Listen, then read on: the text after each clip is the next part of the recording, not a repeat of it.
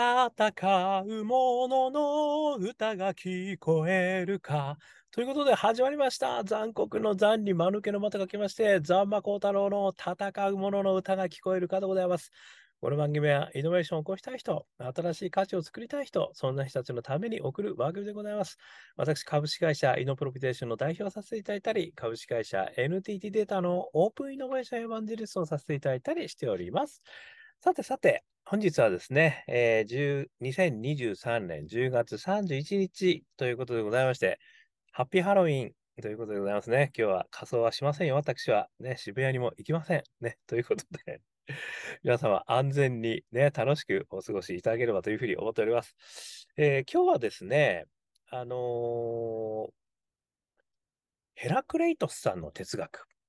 こちらの方からですね、ちょっとまた一つすごく大きな学びをいただきましたので、これについてですね、私なりの解釈、感想をですね、ちょっとお話ししてみたいというふうに思っております。えー、こちらですね、えー、ネタの方がロッチと子羊さん参考とさせていただきました。私の大好きな番組でございます。NHK、E テレ東京、えー、58、えー、バレエ編、カッコにですね、初回放送日が2023年10月26日なので、うん、まだ見れるかな、?NHK プラス、ね、もしくは NHK オンライン、はい、見れるんじゃないかと思いますんで、えー、ぜひ見てみてください。バレエダンサーのですね、悩みがですね、こちらの方でいろいろ紹介されてるということなんですけど、その中でですね、紹介されていた、まあ、古代ギリシャの哲学者ですよね、ヘラクレイストスといえば。この方のですね、言葉に私はビビーンとちょっと反応してしまいましたので、これをまずご紹介させていただきます。さらにそこから私なりの解釈、感想、ね、勝手な解釈、感想ですね、お話してみたいというふうに思っております。えー、ヘラコレイトスさんの要約をされてると。これはあの番組の方で予約されて、まあ、小川仁先生がやってるのかもしれないですけども、すべては変化し続けます。だから私たちは自分を問うことしかできないのです。万物は流転する。ということをですね、ヘラクレイトスさんは言ってるんだよということを、えー、教えていただきました。この万物は流転するって確かになんか聞いたことあるぞと私も思ったんですよね。なんとなく倫理と時間に、ね、やったような気もしました。いや、これはでもね、よく考えてみると、深い言葉だなぁと私は思ったんですよね。そして、だからこそ、自らを問うことしかできないのであると。これはね、なかなか深いなと思ったんですね。で、ここから私が思った3つのこと、ね、えー、お話ししてみたいと。私の勝手な感想ですよ。えー、お話ししてみたいと思います。まず1つ目。課題の分離ですね。あの、これアドラーさんがね、言われている課題の分離ということで、要は他の人がね、いろいろ言ってることを気に病んでも、あの、しょうがねえよと。だってわかんないんだもんって。の人がね、何を言うかわかんないんだよと、ね、いうことありますよね。あの、まあ、例えばですね、あの、ね、あなたのことを、えー、一生愛します、みたいなね、えー、ことを言ってたにもかかわらずね、ちょっと浮気しちゃってごめん、みたいな。ことがありますけれども、ね、まあ本当浮気してんじゃないか、どうなんだ、本当な、本当なのか。どうなのか。みたいなね、いうことをですね、その途中途中では悩むわけですけども、こういうことを悩んでもしょうがないと。ね。あの、それは課題の分離。ね。ちょっと例が良くないのかもしれないけど、自分が思い悩んでもしょうがないと、それは勝手にね、その人がやってることですよねっていう、まあそういうことが課題の分離なんですよね。で、まあ、すべては流転するみたいなね、えー、ことで、あの、浮気の言い訳をしちゃってたらね、これはもう、あの、大冠ですよ、それはもう。怒られますね。全然いい例ではなかったですね。そういうことにしてはいけません。ね。そういうことも含まれてはいますけれども、そういうことが言いたいわけじゃない。ね。つまり、まずはね、あの、万物はやっぱり流転しているということなんで、あの、自分とその他っていうのはありますから。で、その他、ね、自分以外のところも、実は万物はもう流転してまくね、変化しまくってるということですよね。で、それをいろいろ気に病んでもしょうがない。これがやっぱり課題の分離なんだと思うんですよ。なぜならば、自分がコントロールできないから。ね、自分ができなくて、もういろいろ変わってることは、もう変えちゃってますね、としか言いようがないということ、これが一つ目ですよね。そして二つ目。自らのパッション。ね、このヘラクレイトスさんの予約の言葉にもあった通り、だからこそ自分を問い直すんだと。だ外のことをね、気にしてもしょうがないよと。自分を気にしろっていうことなのかなと私は思ったということなんですよね。なので、まあ、ある意味ね、これはその自分自身が今その燃えるパッションは何なのかと、ね、えー、そのパッション4証言、私いつもお話してますけれども、ね、大好きパッションなのか、リタパッションなのか、えー、個性派パッションなのか、成長パッションなのか、脱出パッションなのかね、この4つ、まあ、証言がね、ポジティブ、ネガティブ、オープン、クローズで切ると出てくるわけですけども、そのうちの今はね、いや、成長パッションだなと、やっぱこれが一番強いなと。あのー、なので、まあ、そういう意味じゃね、AI の勉強しようとかね、あのー、もっとおしゃれな勉強したいとかね、なんか、あの、いろいろね、あの、あるんだと思うんですよね。だからそういったその自分の、やっぱりそのパッションが今、どこにあるのか。ということをね、あの、やっぱり問い直すということが必要であるということがまず一つあるのかなと思うのと、さらにね、その自分のパッションでさえも、これは露呈してるわけですよ。ここがやっぱり面白いところというかね、まあ、悩ましいところですよね。そもそも昨日言ってたことと違いますよね、と。ね。あの、よく言われる。あれ、そうだっけ？いや、基本的に同じなんだけどとかね、基本的ってなんだよっていう、まあそういうね、よくやりとりはあの私もしてきたわけですけれども、あの、やっぱりね、自分も露呈してんですよ。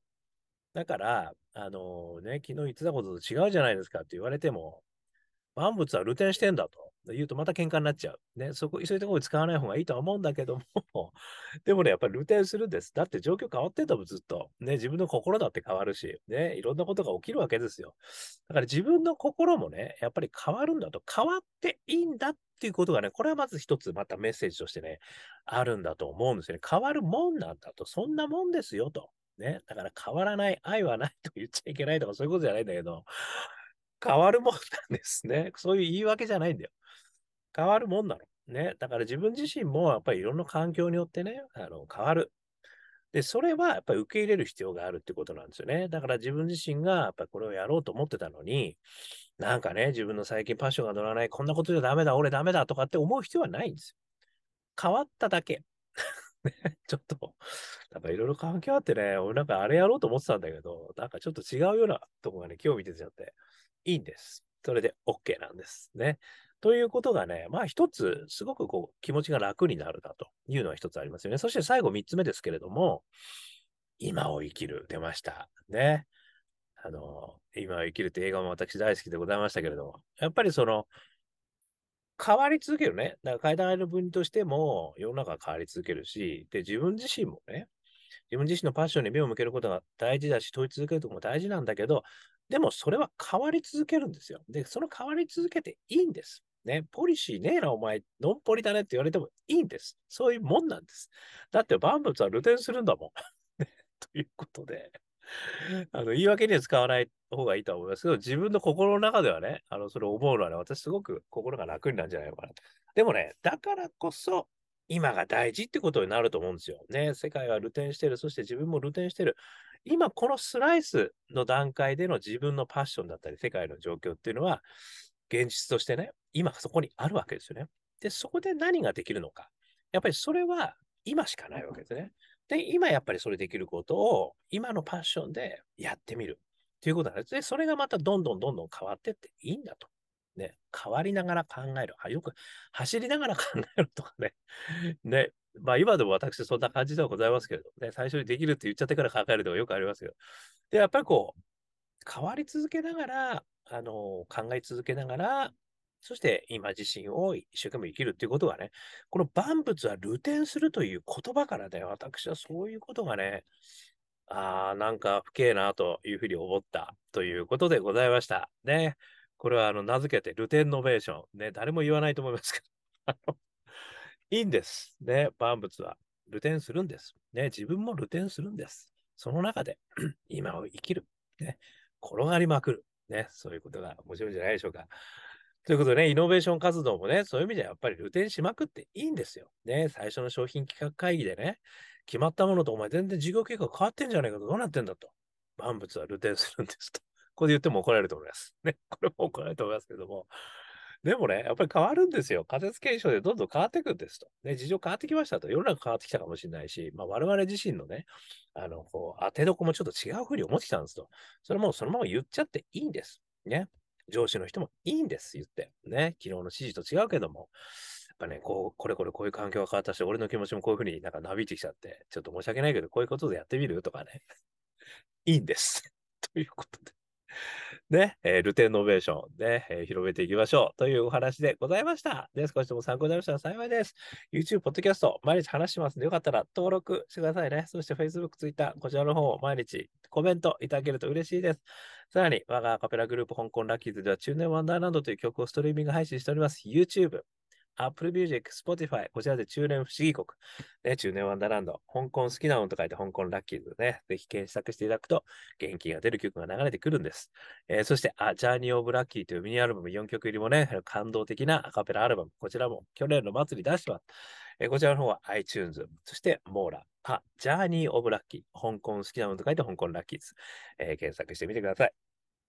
え、さらにはですね、香港ラッキーズ、なんと年末、ワンマンライブ12月31日、2023年12月31日、えー、午後1時ぐらいからですね、三軒茶屋のグレープフルーツムーン、こちらですね、まあ2時間から2時間半ぐらい、えー、世の中のね、えー、すごく楽しい曲、アカペラにしてみたり、オリジナルのアカペラ曲やってみたり、ね、すごく楽しい。そしてみんなで歌う。ね、そういう形になりますので、ぜひ、ね、年末の大掃除前にですね、もしくは紅白を見る前に、ね、もしくはお参りの前に、えー、ちらっと寄ってみてはいかがでしょうか。ね、ということで、えー、頑張ってか、やりますよはい、そういうことで。そして、えー、一人からでもイノベーションできる、そんなことを書いた本、オープンイノベーション21の秘密。えー、こちらもですね、えー、絶賛電子書籍、リアル書籍、えー、売ってますんで、えー、1時間ぐらいで読めちゃうけども、21のイノベーションの秘密が手に入っちゃう。そんな本でございますので、よかったら読んでください。えー、そして、えー、何度でも挑戦できる世界を、これを目指したスタートアップスエマージェンスエコシステム、えー、これをですね、えー、現在推進しております。ね、起業家の皆様、ね、何度でも挑戦できるプラットフォームですので、ね、ぜひぜひ挑戦してみてください。ね、そして、えー、大企業の皆さん応援する形もね、えー、ぜひお問い合わせいただければと思いますので、えー、ぜひぜひこちらの方もね、気になった方、お問い合わせくださいませ。ということで今日も聞いていただきましてどうもありがとうございました。それでは皆様頑張りましょう。また明日